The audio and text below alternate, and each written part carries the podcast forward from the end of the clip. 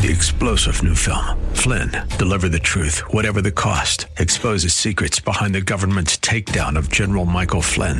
Flynn knew what the intel world had been up to. He ordered the first audit of the use of contractors. This set off alarm bells. He told the truth. He was the most dangerous person for Donald Trump to hire. They had to get rid of Flynn.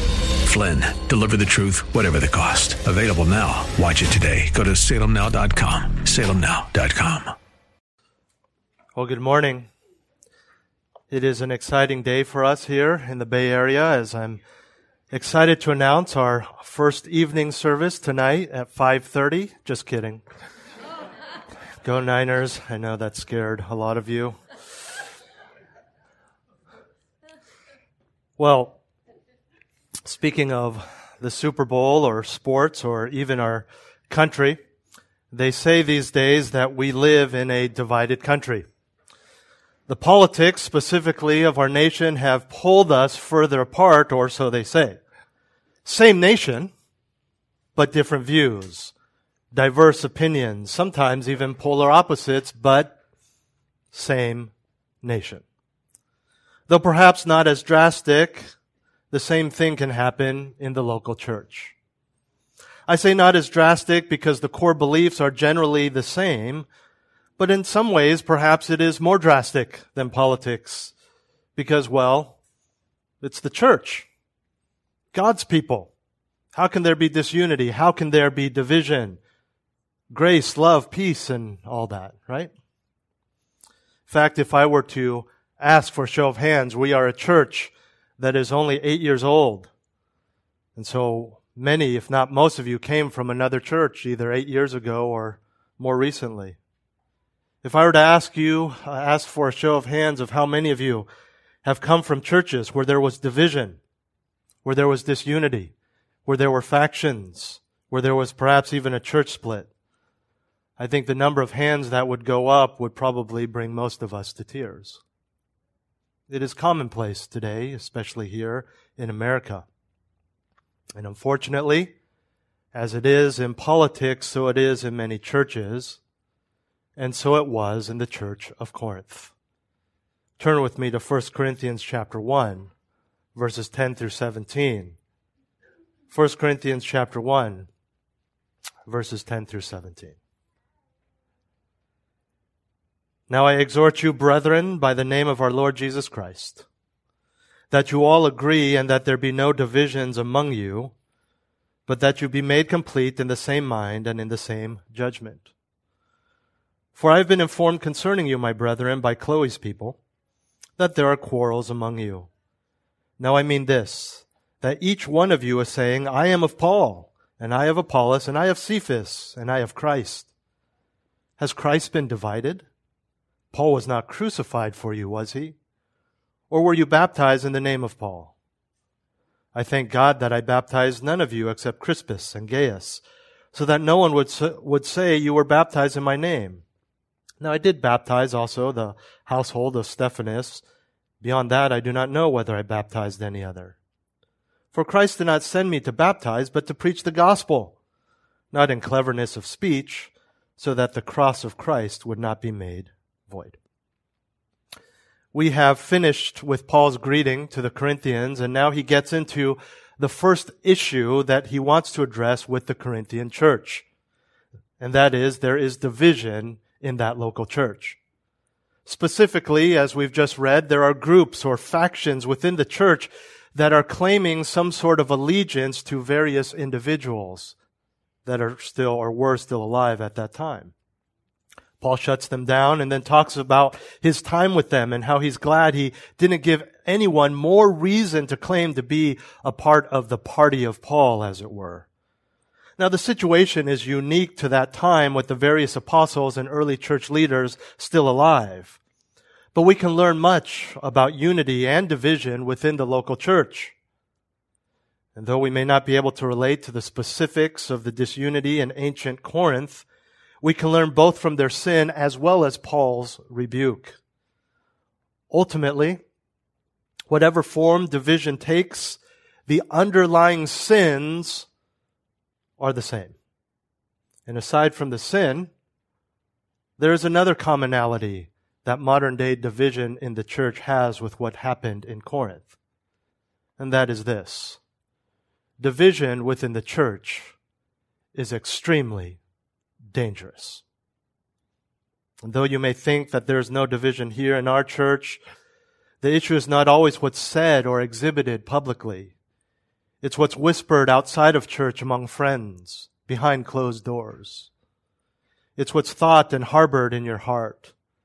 It is the bitterness, the unforgiveness, the gossip. These are all potential seeds that can blossom into a sinful and dangerous poison known as division. And this morning and next week, we will be looking from this passage at five components of division in the church.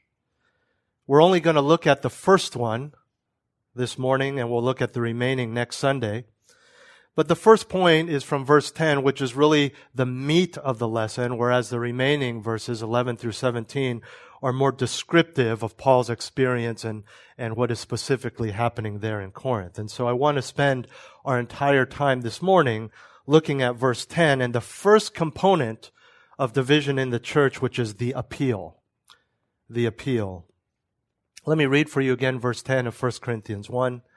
Now I exhort you, brethren, by the name of our Lord Jesus Christ, that you all agree and that there be no divisions among you, but that you be made complete in the same mind and in the same judgment. Now, though we're only going to cover our first point, the verse is so rich that I want to break it down to, to four subpoints. And so this morning, we're looking at the appeal, but I want to give you four aspects of the appeal. And the first, letter A, if you will, the brotherhood of the appeal. He begins by saying, Now I exhort you, brethren. Once again, we see the love and the God centered perspective of Paul, how he has or what he has for these Christians. It might be helpful to remember that they're not behaving in a manner worthy of the Christian calling. In fact, some of the ungodliness is specifically directed personally at Paul. And yet, he is gentle. He is loving towards them. He is gracious. And we see this not only in his calling them brethren, my brothers and sisters, my family, but also in the word exhort. I exhort you. Or appeal if you have the ESV or NIV. It literally means in the Greek to entreat, to encourage. The old English word that we probably don't use much today would be beseech, which is actually in the King James. And the way it's used here gives the sense not of a demand, not of a, of something rude, forceful, yes, but polite. It, it means to, to beseech, to exhort means to come alongside someone. It's like putting your arm around someone, say, hey, listen. It shows brotherly love. It, it shows the gentleness of Paul despite the attacks from these people that he is addressing.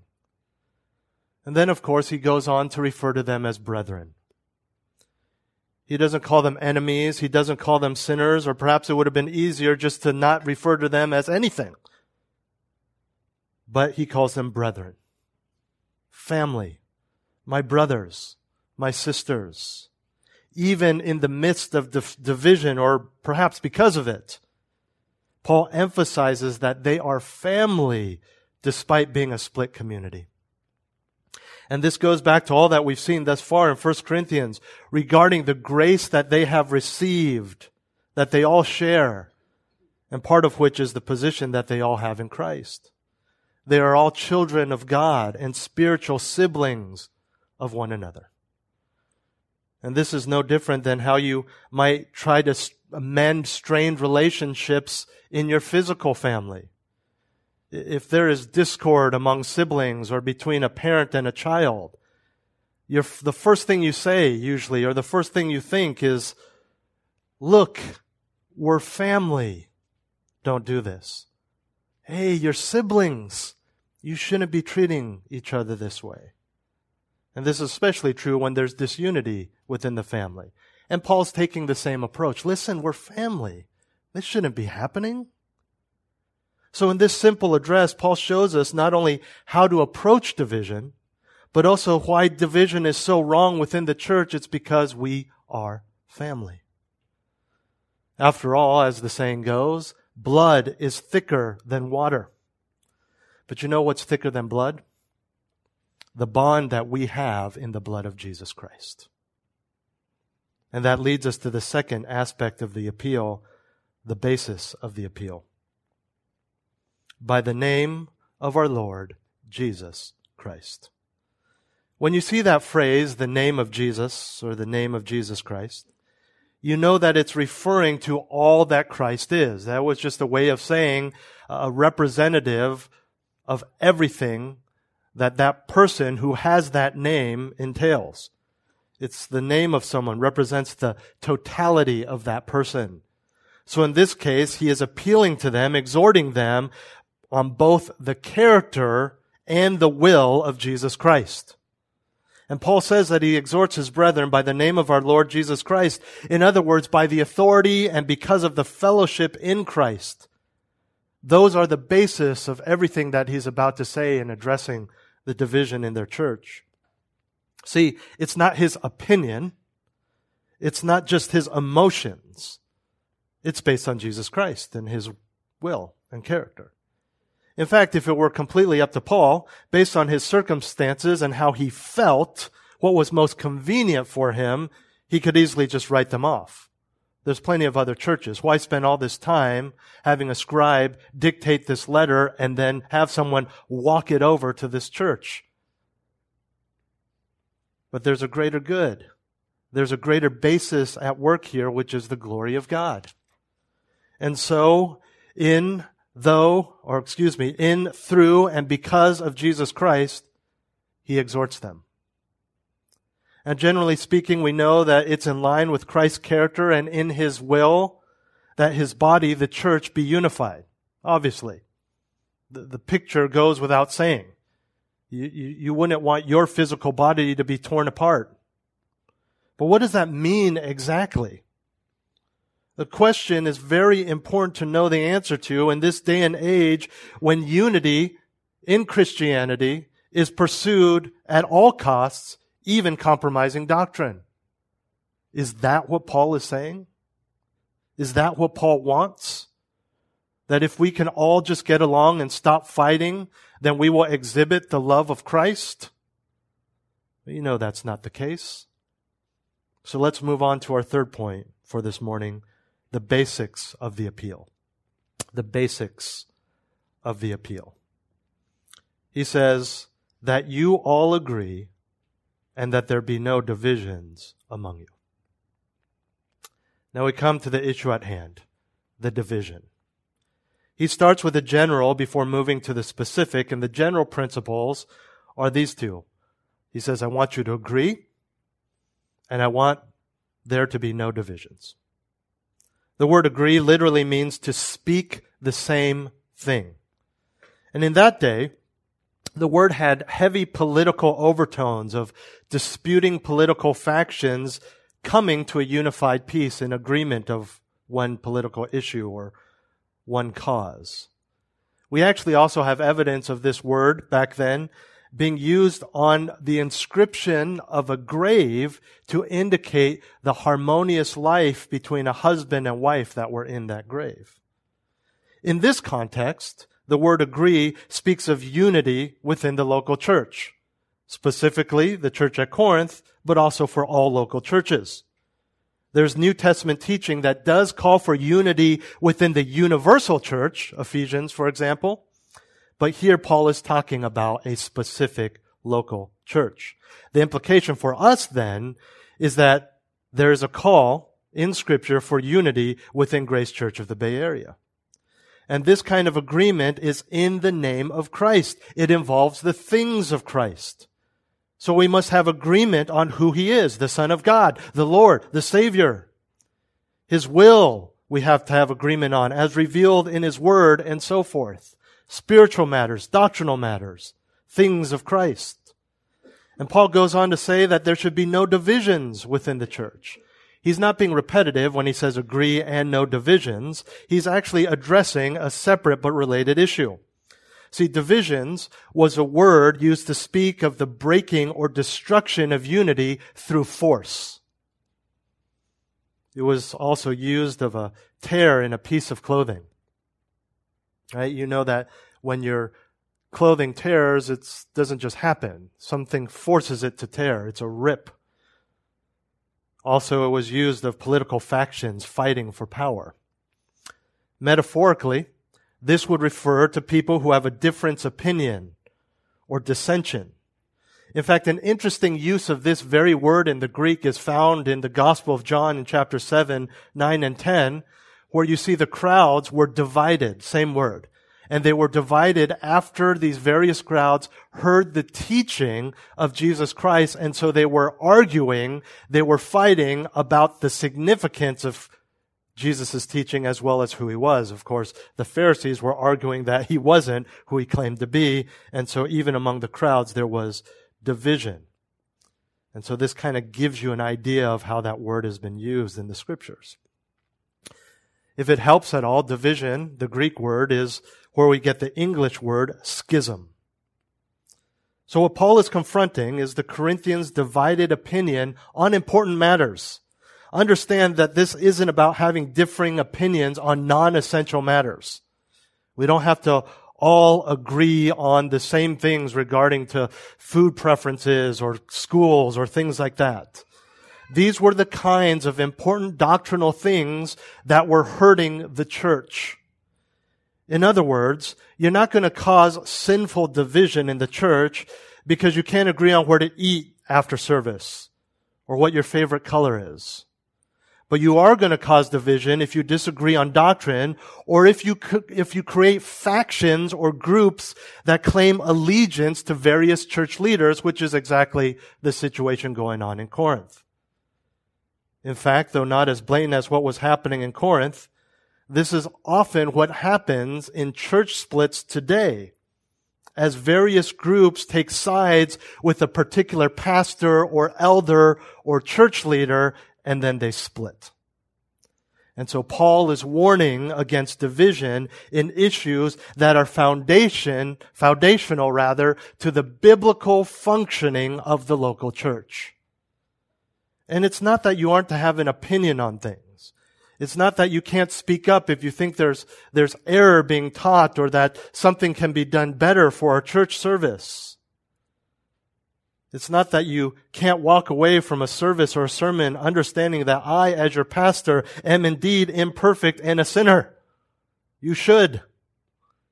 But I think we all know the difference between just having a difference of opinion, recognizing and accepting something, versus making that something an issue and causing problems because of that issue.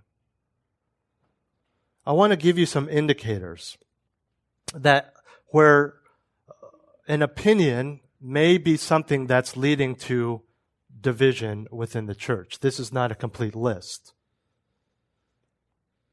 But some things just to look out for in your heart. The first is very general and it's anger. It's anger. If there's an issue, if something happened and you are angry about it, then that's a problem. Even if you initially started by wanting to help, if it grows into anger, then you are sinning because all human anger is sin. You know that in the Sermon on the Mount, Jesus compares anger to murder. An actual murder or not, nothing good comes out of human anger. It causes alienation and animosity and even the most sinful of relationships, so how much more in the church? You may be right.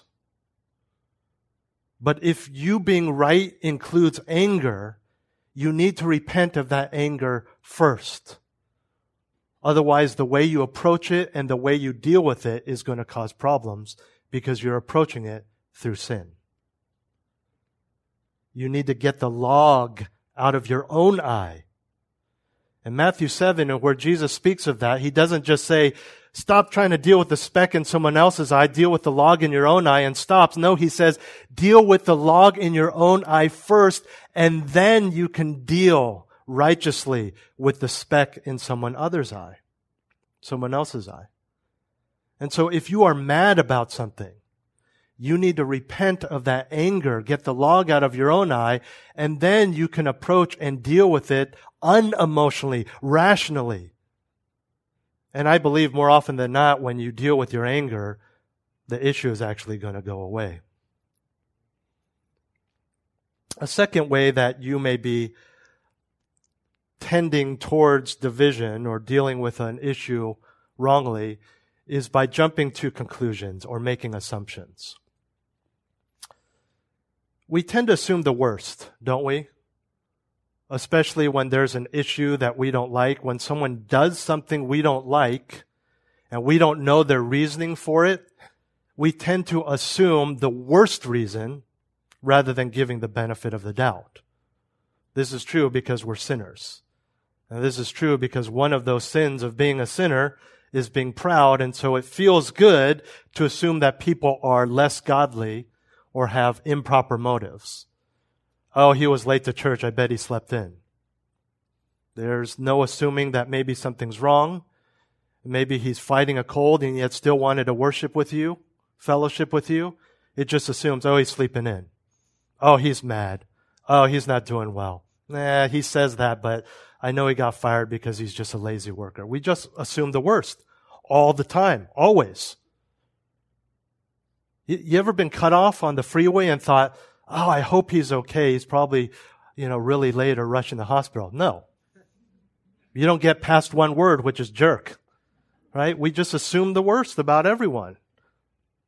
And so that's why I added this. Assumptions, jumping to the conclusions can be very dangerous to the unity of the church. I think a lot of times we jump to conclusions because of past experiences. Right? We've been in a similar situation and it was bad and we get frustrated. And so we assume this is the same case today. Years ago when I was living in Albania, I met a man who was visiting and it's interesting, when you live as, as an expat, you meet a lot of people who basically their whole lives or their whole adult lives, they've lived in different countries, whether they working for various U.S. embassies or whatever. And this was one of these men. He has, had lived in many different countries. And in one of those other countries, he had met another American who was now living in Albania, Albania and had married an Albanian, a friend of ours at church. And so this friend of a friend came to visit. And this guy was um, extremely socially awkward to the point that he was actually very needy and very rude and put people out without recognizing it. He really rubbed people the wrong way. And this apparently happened in churches everywhere that he went. So much so, in fact, that our Albanian friend that he came to visit cut all contact with him. And this guy who I barely known, the, knew the visitor, we had become friends on Facebook. He actually messaged me six years later. I can't take it anymore. They won't respond to my calls, my emails. What's going on? And I'm not saying that was right of them to do. I'm just saying, giving you an idea of, of how people perceived this individual. Well, as we said, we became friends on social media and he was very confused about why people all over the world treated him the way they did. And so he actually would write me these long messages, both when I was in Albania and when I was here planning a church. And he asked for my counsel. And so I would respond with counsel. He accepted it. He was thankful. All was good. And then radio silence for a few days. And I remember, I think it was our first group of members in our church seven or eight years ago. So of course I was excited and I posted a picture on my Facebook wall and I just wrote the caption as I do every time, new members receiving the right hand of fellowship. And not addressing any former message, not continue our conversation, but addressing that picture, he messaged me and he said this, the right hand of fellowship, huh? Know something?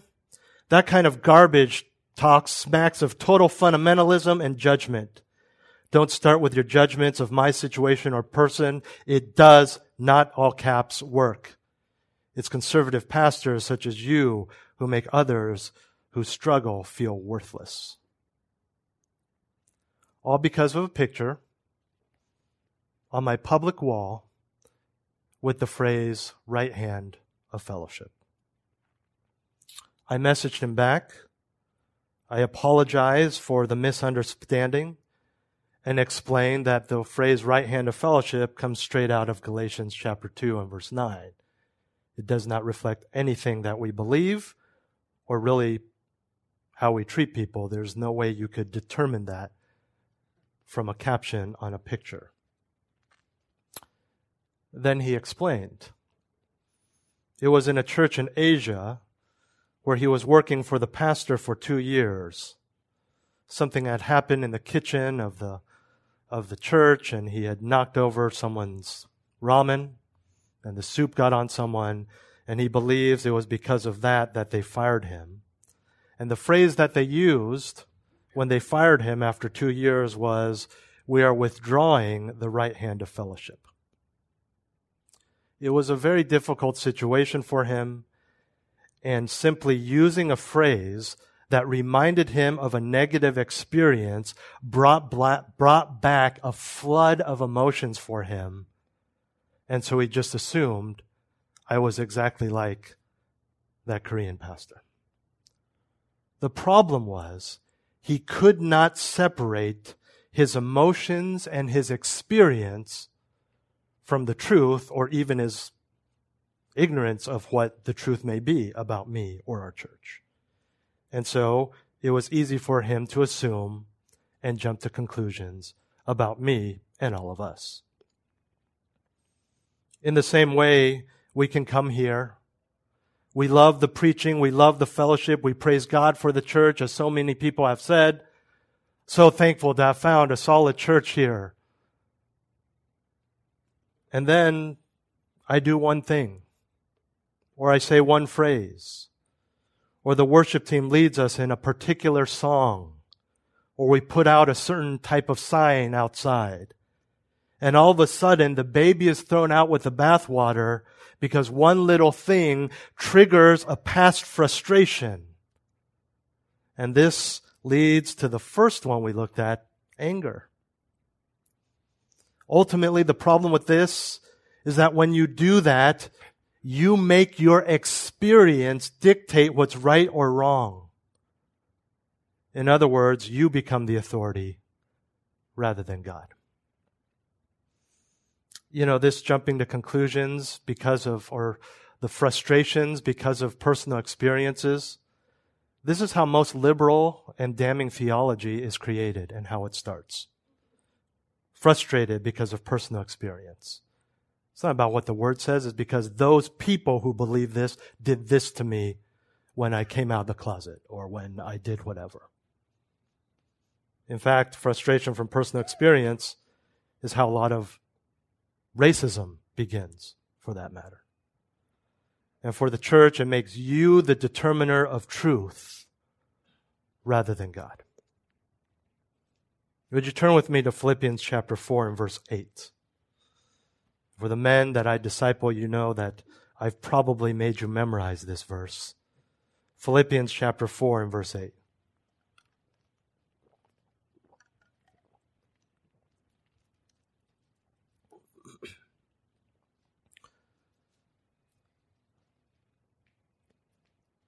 Paul writes, finally, brethren, whatever is true, whatever is honorable, whatever is right, whatever is pure, whatever is lovely, whatever is of good repute, if there is any excellence, and if anything worthy of praise, dwell on these things.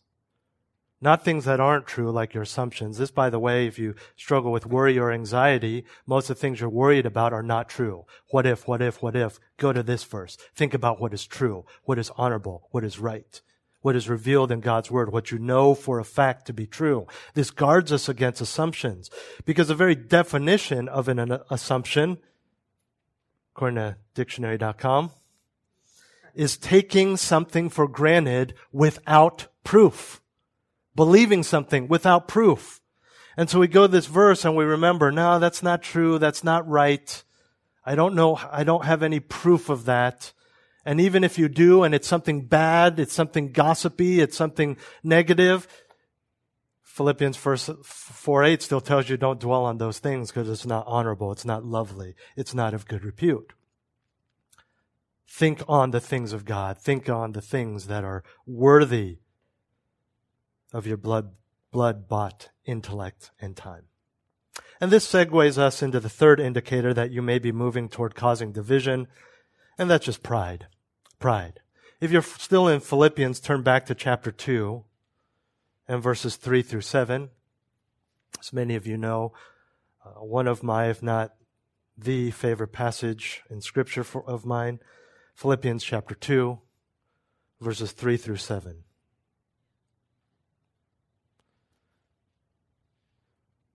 It says, whenever you want, do some things. No. Do nothing from selfishness or empty conceit. But with humility of mind, regard one another as more important than yourselves. Do not merely look out for your own personal interests, but also for the interests of others.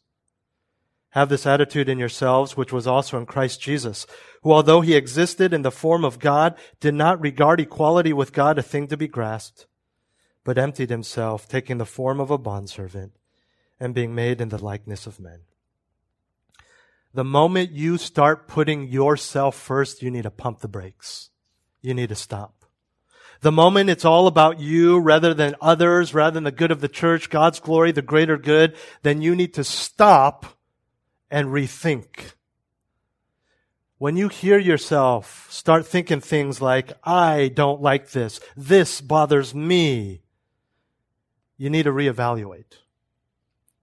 I'm not saying to ignore your spirit filled conscience, but be careful you are not being self seeking and self serving just to appease your own felt needs, appease your own frustrations and desires, understanding that your opinion, your input is helpful. It's how we grow as a church that everyone participates. But when you start thinking my way or the highway, my opinion is more important than others. I told them what we should do. Why didn't we do it? Out of a hundred, hundred twenty people, I said we should do this. We didn't do it. There must be something wrong. That kind of thinking shows that you may be more focused on yourself, putting yourself in a position where you think your opinion matters more than others' opinions, perhaps more than God, perhaps wiser than the corporate leadership of the church, whatever it may be.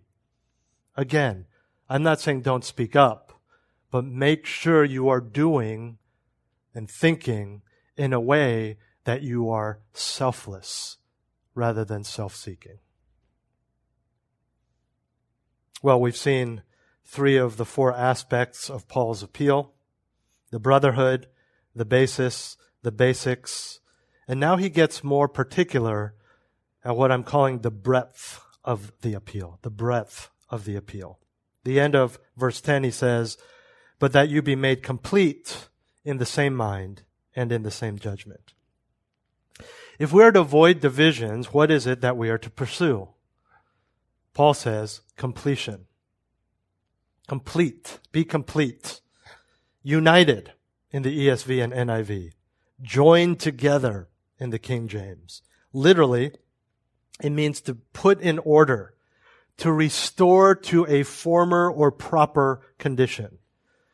And so with that definition, it's probably no surprise that uh, years ago, it was used as a surgical term for a broken bone, for setting a broken bone.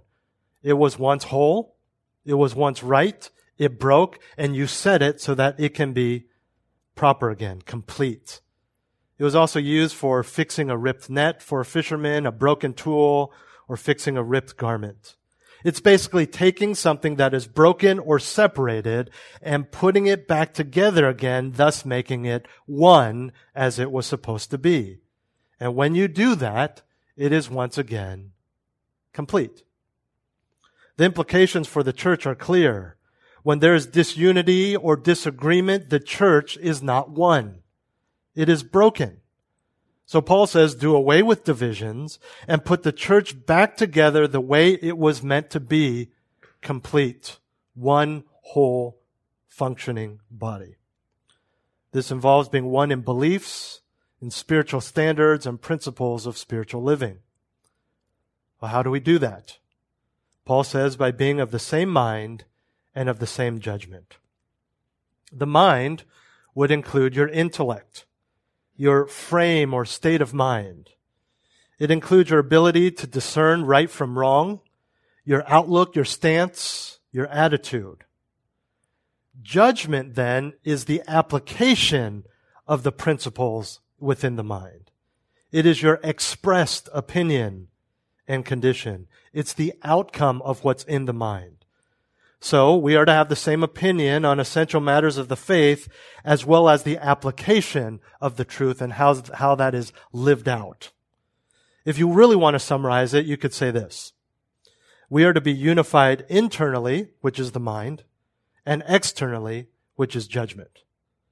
You have to have both.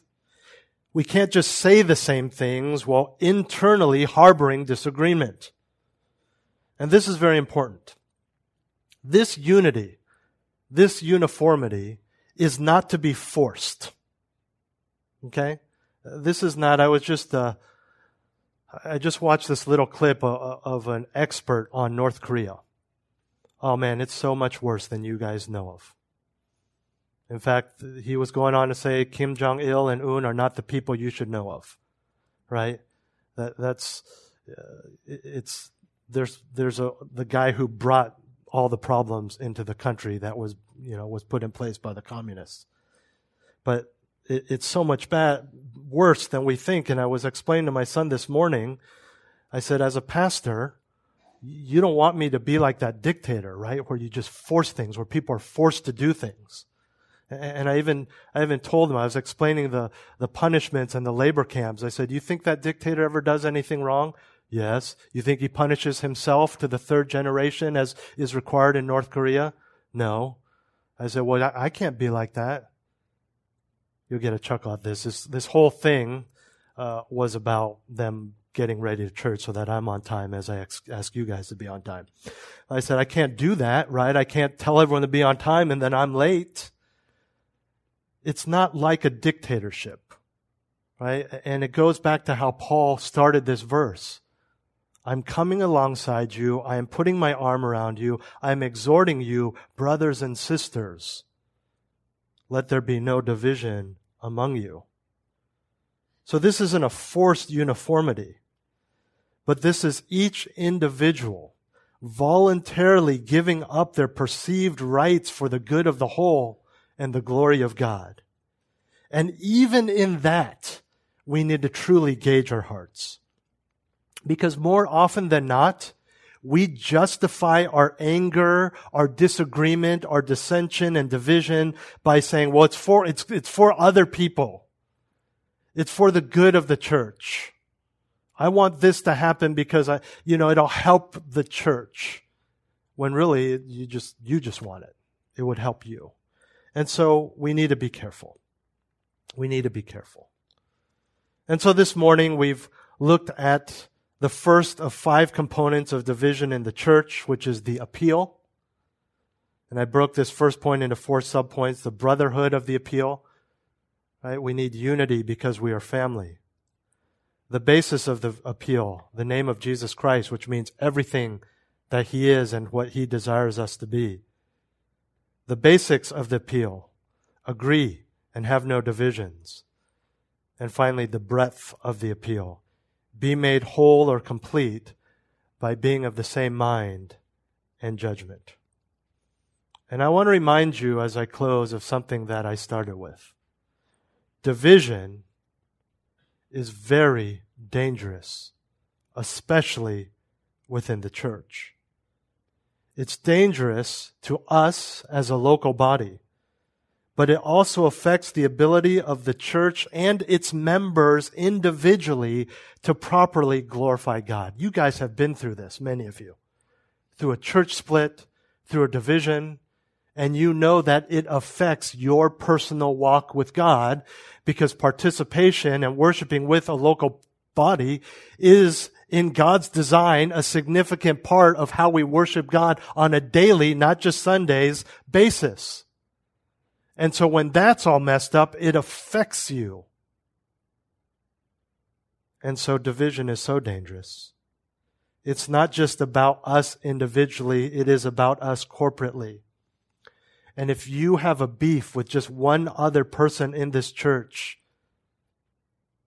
if you think that private conversation, that private disagreement that no one else knows about be- besides you two and the Lord, if you think that doesn't affect all of us, then you need to restudy the New Testament and what it teaches about the church and the body of Christ. Because if you're not doing well spiritually, your attitude and your fellowship will be affected when you interact with us, and it will affect other people. And then you just see the snowball. People are tempted, uh, people are, are tempted to gossip. People are tempted to wonder. People are tempted to not meditate on what is true, right, lovely, pure, all those things. It's all part of our focus on the Lord. And again, this is to be voluntary.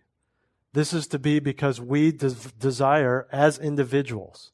And that's what it is. First and foremost, although we are together, we are to encourage one another, we are to confront one another, we are to spur one another on to love and good deeds. Ultimately, your relationship with God is individual, one on one with God, and personal. The church is here to help. This is why in the New Testament, Paul compares, or one of the reasons, Paul compares the Christian life not to a team sport, but a marathon race. It is your race. But yes, in a marathon, there are people that run beside you, cheer you on, hand you water, help train you. But ultimately, it is your race.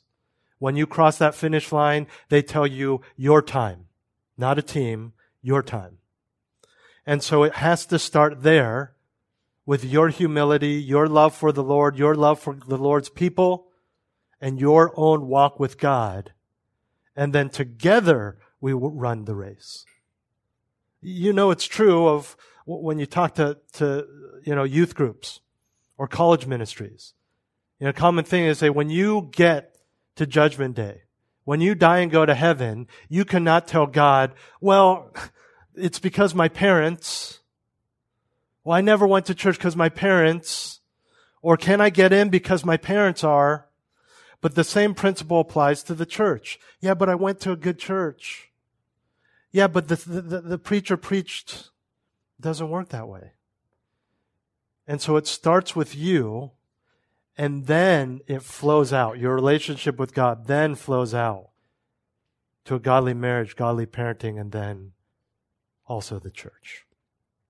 We are the body of Christ. There's no way you would accept it. You've seen the YouTube clips of people who have this, but you wouldn't voluntarily get rid of a finger, get rid of a hand, get rid of a leg. You wouldn't voluntarily, for no reason, become handicapped so that your life, your body is no longer functioning 100% as it once was. And so that picture of the body of Christ is so appropriate. And I need you all to understand even if you are just visiting this morning and don't intend to ever come back, you need to understand that the body of Christ is a picture that indicates that if even one finger is not healthy, if one limb, one toe is messed up, that affects the whole just as it does for you when you jam your finger or you stub a toe or need surgery on just one joint. It affects the whole. And when you take this into the idea of the local church and the unity we are to have, I need you to understand how important it is that there is no division among us, but that differences of opinion and disagreements exist, but are dealt with in a biblical and God honoring way. Now I exhort you, brethren, by the name of our Lord Jesus Christ, that you all agree and that there be no divisions among you, but that you be made complete in the same mind and in the same judgment. Let's pray. Heavenly Father, you know that we have a tendency to believe we have these rights that we can enforce upon other people. We want our way. We are, by your design, you have given us the blessing of being emotional people. But help us to keep those emotions in check and may truth, your truth, the only truth, be what guides us in this life and guides us in how we live out our church life and our spirituality. I pray that if there's any grudges, if there's any sinful disagreements or biblical disagreements, but are fleshed out in an unbiblical way, I pray that you would help us to deal with those on an individual level. That we would seek your glory and the edification of your saints first and foremost before our felt needs, before our sinful desires. Help us to pursue, to think on things that are right, to guard us from anger, guard us from assumptions, guard us from always assuming the worst. I pray that we would be fully functioning not just for our happiness, but for your glory, Lord, and that we would be a burning, bright light to the Bay Area. We pray these things in Jesus' name. Amen.